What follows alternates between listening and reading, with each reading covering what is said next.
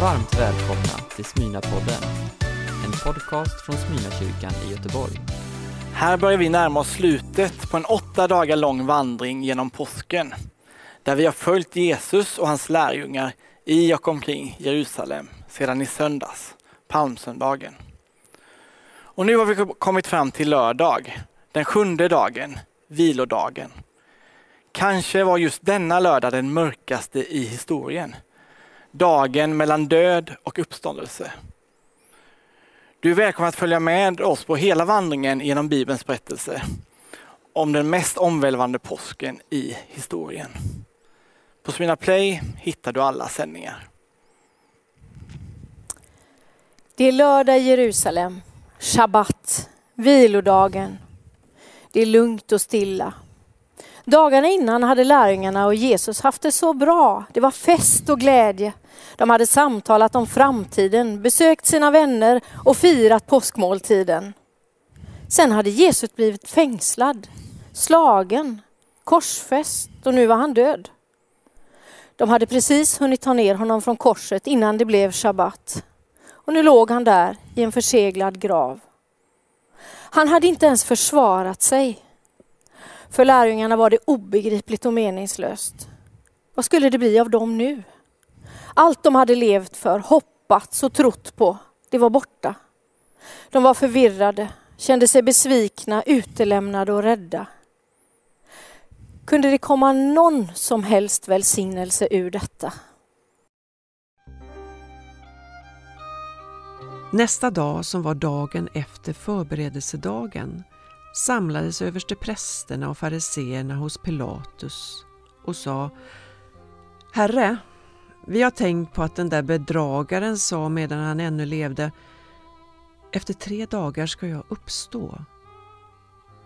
Befall därför att graven ska säkras fram till tredje dagen så att hans lärjungar inte kommer och stjäl honom och sedan säger till folket att han har uppstått från de döda. Då blir det sista bedrägeriet värre än det första. Pilatus sa till dem Här har ni en vaktstyrka. Gå och säkra graven så gott ni kan. De gick och säkrade graven genom att försegla stenen och sätta ut vakterna.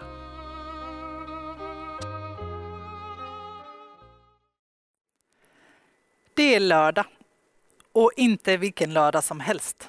Det är historiens mörkaste lördag. Frälsaren, Gud själv, ligger i graven och kvar står hans efterföljare fulla av frågor, tvivel och hopplöshet. Det finns ytterst lite beskrivet i Bibeln om vad som händer den här dagen, men troligtvis sitter lärjungarna instängda bakom reglade dörrar i rädsla för de judiska ledarna, precis som vi läser att de gör på söndag morgon. Kanske hade de återigen samlats i övre salen där de skulle sitta inlåsta några veckor senare också, på pingstdagen. Det är också troligtvis samma plats där de bara några dagar tidigare firat påskmåltiden tillsammans. Påskhögtiden, högtiden som firades till minne av att Gud hade befriat det judiska folket från Egypten. Hur Gud själv hade kallat folket ut i öknen för att de skulle fira gudstjänst inför honom en högtid där centrum är att påsklammet slaktas och äts. Lammet, som hos egyptierna var en helig gud, men som israeliterna på Guds initiativ ganska kaxigt hade slaktat och vars blod de strukit på dörrposterna för att dödens ängel skulle gå dem förbi. Vilket är vad Pesach, det hebreiska ordet för påsk, just betyder. Men de här israeliterna i den övre salen kände sig inte så kaxiga just nu. Allt hade rämnat. Vad var det som hände egentligen? Måste de ha frågat sig när de vaknade den här lördagen.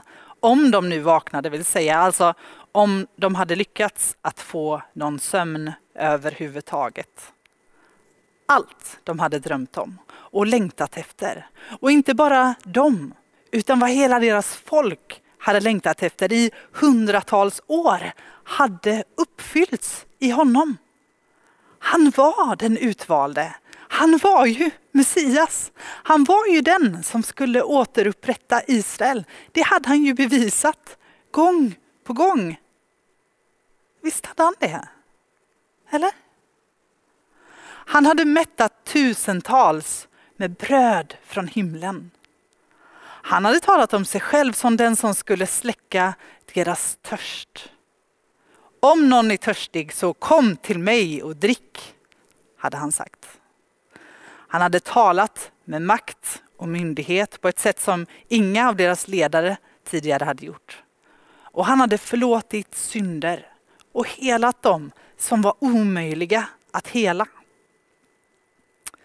Till slut hade han ju också sagt det rakt ut när översteprästerna förhörde honom. Men nu var han död. Borta. Begraven till och med. Och där stod de nu. De som hade satsat allt på att följa honom. De hade lämnat hem och hus och försörjning för att gå med honom. De hade satt sina egna liv på spel. De som i ärlighetens namn drömt om viktiga poster också i det nya riket. Han hade tagit med dem på livets äventyr och låtit dem få se saker de aldrig hade trott att de skulle få se. Han hade gett dem en mening, ett uppdrag och en vision. Han hade satt vanliga arbetarpojkars hjärtan i brand. Men framför allt, han hade ju blivit deras bästa vän.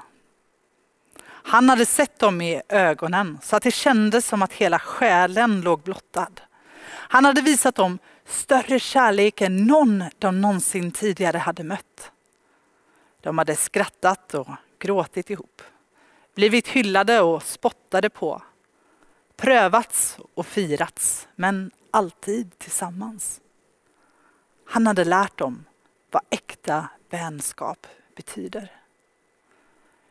Men nu var han borta och de var ensamma, rädda och inte minst förvirrade. Nu var han inte där och allt bara hängde i luften. Och det var som att den där luften på riktigt hade gått ur dem. Det gjorde ont i magen. Känslan av att vilja kräkas var påtaglig. Bilderna de bar med sig från gårdagen var brutala. Att se hans blodiga kropp uppe på korset fick det att svartna för ögonen och allt inombords skrek nej, nej, nej, nej. Det var inte så här det skulle sluta. Varför hade han inte gjort något? Varför lät han det bara ske? Det kunde inte sluta så här. Och ändå var det så det verkade sluta. Vi som har läst berättelsen vet att det ljusnar imorgon. Rätt så rejält. Men det vet de inte nu. För det är fortfarande bara lördag. Det är lördag, sabbat, shabbat, livet och glädjens högtid.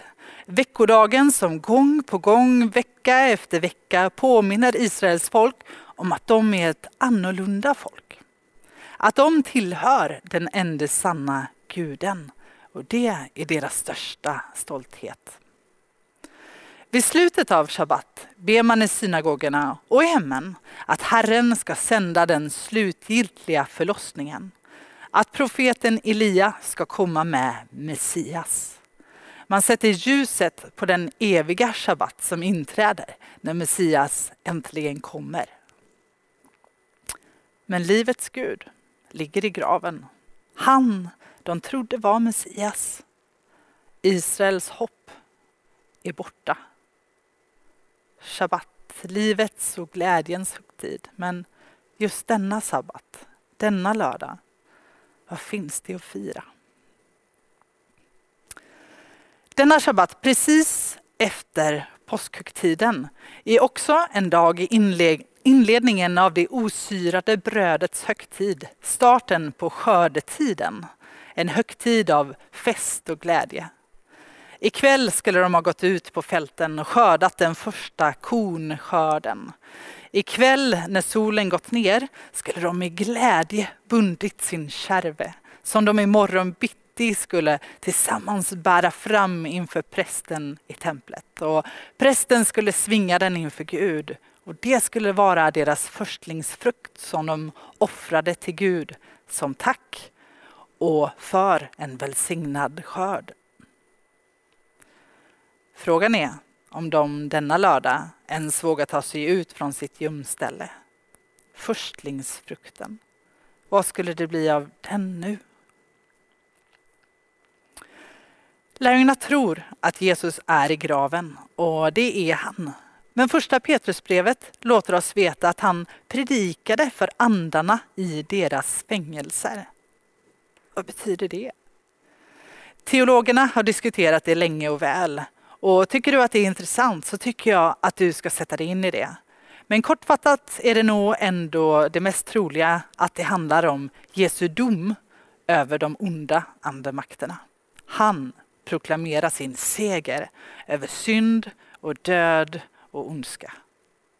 Men det vet inte lärjungarna, för det är fortfarande bara lördag.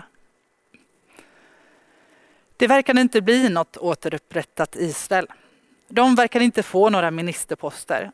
De var återigen bara vanliga grå arbetarpojkar. Förödmjukade arbetarpojkar. Hur skulle de någonsin få någon respekt igen efter detta? Vart skulle de nu ta vägen? Har vi inte upplevt det själva ibland, du och jag? Att allt rämnat. Att det inte alls blev som vi tänkt oss eller hade förväntat oss.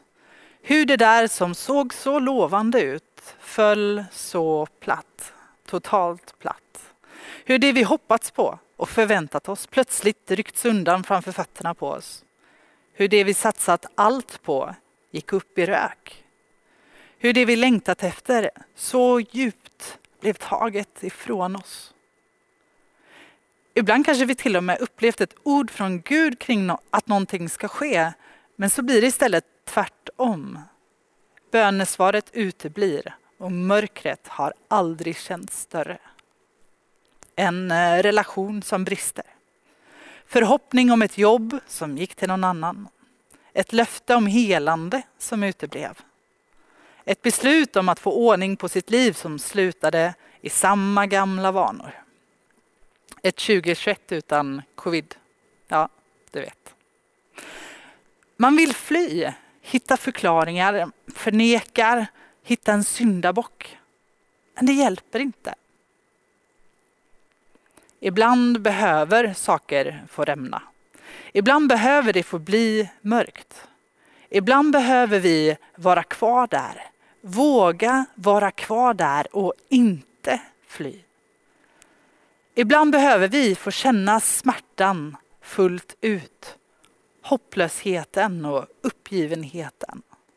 Vi behöver ibland få låta det vara bedrövligt. Ibland behöver tvivlet få ta över och ovetskapen om vägen framåt få fortsätta vara dold. För ibland är det bara lördag. Men hur mörkt det än är så är du inte övergiven. Hur övergiven du än känner dig så är du inte ensam. Och hur ensam du än känner dig så är han ändå där. Mörkret är inte mörkt för honom. Och kanske kan Gud göra saker just där under vår lördag han aldrig annars får möjlighet att göra. Kanske är det just där som saker läggs på plats i vårt inre. Kanske är det just där som saker klarnar i vårt innersta rum. Det är fortfarande bara lördag och det är smärtsamt. Kanske är det här lärjungarna förlorar all sin egen ambition. Kanske är det där deras egen ära blir helt oviktig. Kanske är det här de lägger ner att försöka förstå allting. Kanske är det här de förstår att de själva inte kan förändra världen. Att de själva inte kan ge Israel det Israel behöver. Kanske förstår de att de själva inte är svaret. Kanske är det här de förstår att allt istället handlar om honom. Kanske är det här de inser att utan honom är de helt förlorade. Att utan honom är allt meningslöst. Att om han inte finns där förblir allt tyst och tomt och mörkt. Kanske är det först där som de förstår hur mycket de älskar honom. Hur mycket han betyder för dem. Kanske är det där de insåg att de inget annat hellre ville var att bara få vara i hans närhet igen. Hos Jesus. Samtidigt sker något annat i staden. Och vi läser från Matteus 27, vers 62 till 65. Nästa dag, det var dagen efter förberedelsedagen, alltså lördag, gick översteprästerna och fariseerna tillsammans till Pilatus och sa Herre, vi har kommit att tänka på att när den där bedragaren ännu var i livet sa han efter tre dagar ska jag uppstå. Ge därför order om att graven bevakas under tre dagar så att inte hans lärjungar kommer och rövar bort honom och sen säger till folket att han har uppstått från de döda. Då blir det sista bedrägeriet värre än det första. Pilatus svarade, ni får en vaktstyrka. Gå och bevaka graven så gott ni kan. De gav sig iväg och skyddade den genom att försegla stenen och sätta ut vakterna. Fanns det ändå en möjlighet att inte sluta det här? Var de där kryptiska orden Jesus sagt mer konkreta än vad de hade förstått? Det vet de ännu inte, för det är ju bara lördag.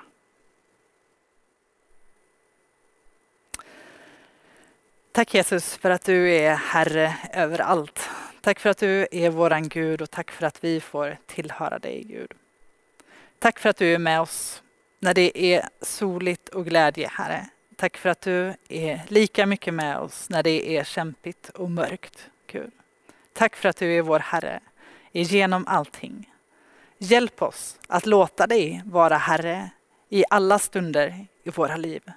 Förvandla oss och göra sätt vårt fokus ännu mer på dig och vem du är. I Jesu namn. Amen. Trots mörker och hopplöshet, vilken välsignelse det skulle komma ur Jesu död. En välsignelse för hela världen. I en grav i Jerusalem hittades 1979 en liten silverrulle, förmodligen ett halsmycke med den äldsta funna texten ur Bibeln inristad. Texten är den aronitiska välsignelsen ur fjärde Mosebok kapitel 6. Välsignelse utgår från graven i Jerusalem. Herren välsigne dig och bevare dig. Herren låter sitt ansikte lysa över dig och vare dig nådig. Herren vände sitt ansikte till dig och giver dig frid. I Faderns och Sonens och den helige Andes namn. Imorgon, påskdagen, är det den åttonde och sista dagen i påskveckan. Shabbat var över och vi möter våra vänner igen tidigt i ottan när de går till graven för att bereda Jesu kropp. De möts av en tom grav. En ny morgon gryr, ljuset vänder åter för lärjungarna och för oss alla. Och du är varmt välkommen att fira Jesu uppståndelse med oss imorgon. Vi ses här på Smyna Play. Du har lyssnat på en predikan från Smyrnakyrkan i Göteborg. Hjärtligt välkommen att lyssna igen eller besöka Smyrnakyrkan. Gud välsigne dig och din vecka.